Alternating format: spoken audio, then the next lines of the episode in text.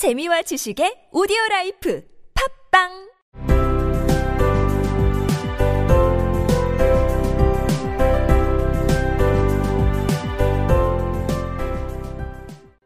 The Dillingham had been flung to the breeze during a former period of prosperity when its possessor was being paid $30 per week.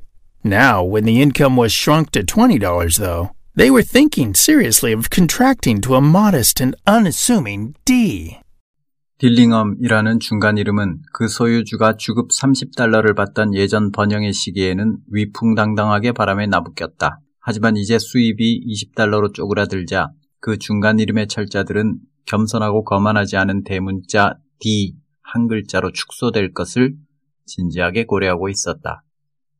크리스마스 선물 여덟 번째 시간입니다. 오늘은 집 현관 앞에 붙은 명패에 적힌 이름 제임스 딜링엄 영 중에서 중간 이름 딜링엄을 통해서 작가가 인물들의 무의식을 대리로 표현하는 특이하다면 특이한 문장을 보겠습니다.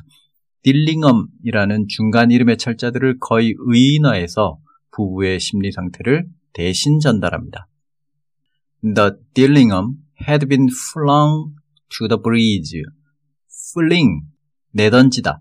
수동태로 중간 이름이 바람에 내던져졌다 라고 표현했는데 작가 특유의 표현이며 일반적인 표현은 아닙니다. 어느 포럼에서 원어민이 이 문장을 질문하면서 이런 표현은 보기 힘든 표현이다 라고 그러더라고요. 어쨌든 여기서 작가가 전달하고자 하는 바는 이 딜링엄이라는 중간 이름이 좋은 시절에는 바람에 당당히 나부꼈다는 것입니다. 그래서 이 부분을 위풍당당하게 나부꼈다라고 해석해도 괜찮을 것 같습니다.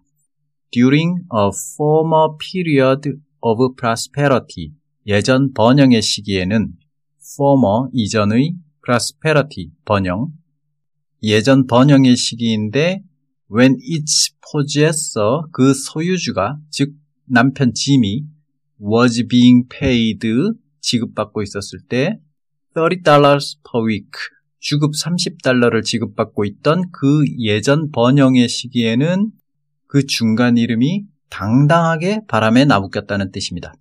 포제서, 소유하다 포제스에 오알이 붙어서 소유자, 소유주를 뜻합니다.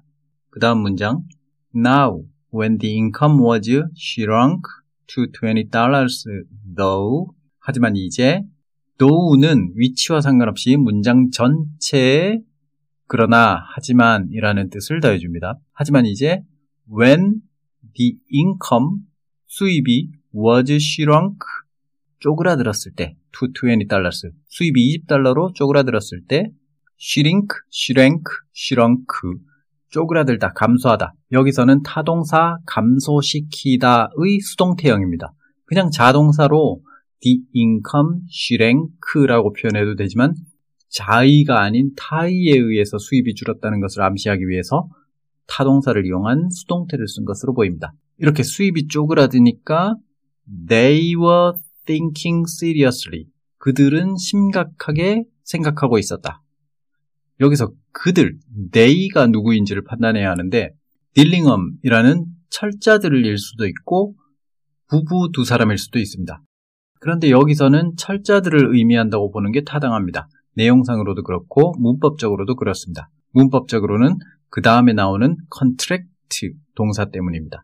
They were thinking seriously of contracting. 뭘 심각하게 생각했냐면 축소될 것을 심각하게 생각했습니다. 그런데 이 contract 뒤에 목적어가 없습니다. 목적어 없이 contracting to a modest and unassuming D. 겸손하고 거만하지 않은 대문자 D로 축소될 것을 심각하게 생각했다. 즉, 딜링엄의 긴 철자를 그냥 대문자 D 하나로 줄이는 것을 생각했다는 건데, 만약 주어 they가 부부를 의미한다면, 여기서 contracting 뒤에 목적어 it 또는 them이 나와야 합니다. 딜링엄을 가리키는 목적어가 나와야 합니다. 그래서 그것을 축소시키는 것을 생각했다. 이렇게 돼야 되는데, 그게 아니죠. 그냥 주어가 스스로 축소될 것을 생각했다. 컨트랙트가 나오고 뒤에 목적어가 없습니다. 그냥 자동사로 쓰인 거죠. 그러니까 주어는 그 철자들, 딜링엄의 D-I-L-L-I-N-G-H-A-M 이라는 이 철자들이 스스로 대문자 D 하나로 축소될 것을 심각하게 생각하고 있었다. 이런 뜻으로 봐야 합니다. 그러면 이게 대체 무슨 말이냐? 철자들이 스스로 축소될 것을 생각한다는 게 무슨 말이냐? 그러니까 작가가 이 중간 이름 딜링엄의 철자들을 통해서 철자들을 거의 의인화해서 부부의 심리 상태를 표현하고 있습니다. 예전에 주급 30달러를 벌 때는 현관 앞에 이름 제임스 딜링엄 영 이렇게 중간 이름까지 적어 놓아도 오히려 뿌듯하고 뭔가 자랑스럽고 그랬는데 이제 주급이 20달러로 줄고 생활이 퍽퍽해지니까 중간 이름을 그렇게 내놓는 게 뭔가 좀 창피하게 느껴지고 자신 없어지고 위축되고 그렇다는 거죠. 그런데 그러한 심리 상태를 인물을 통해서 직접적으로 표현하지 않고 현관 앞 명패의 글자들을 통해서 간접적으로 표현하고 있습니다.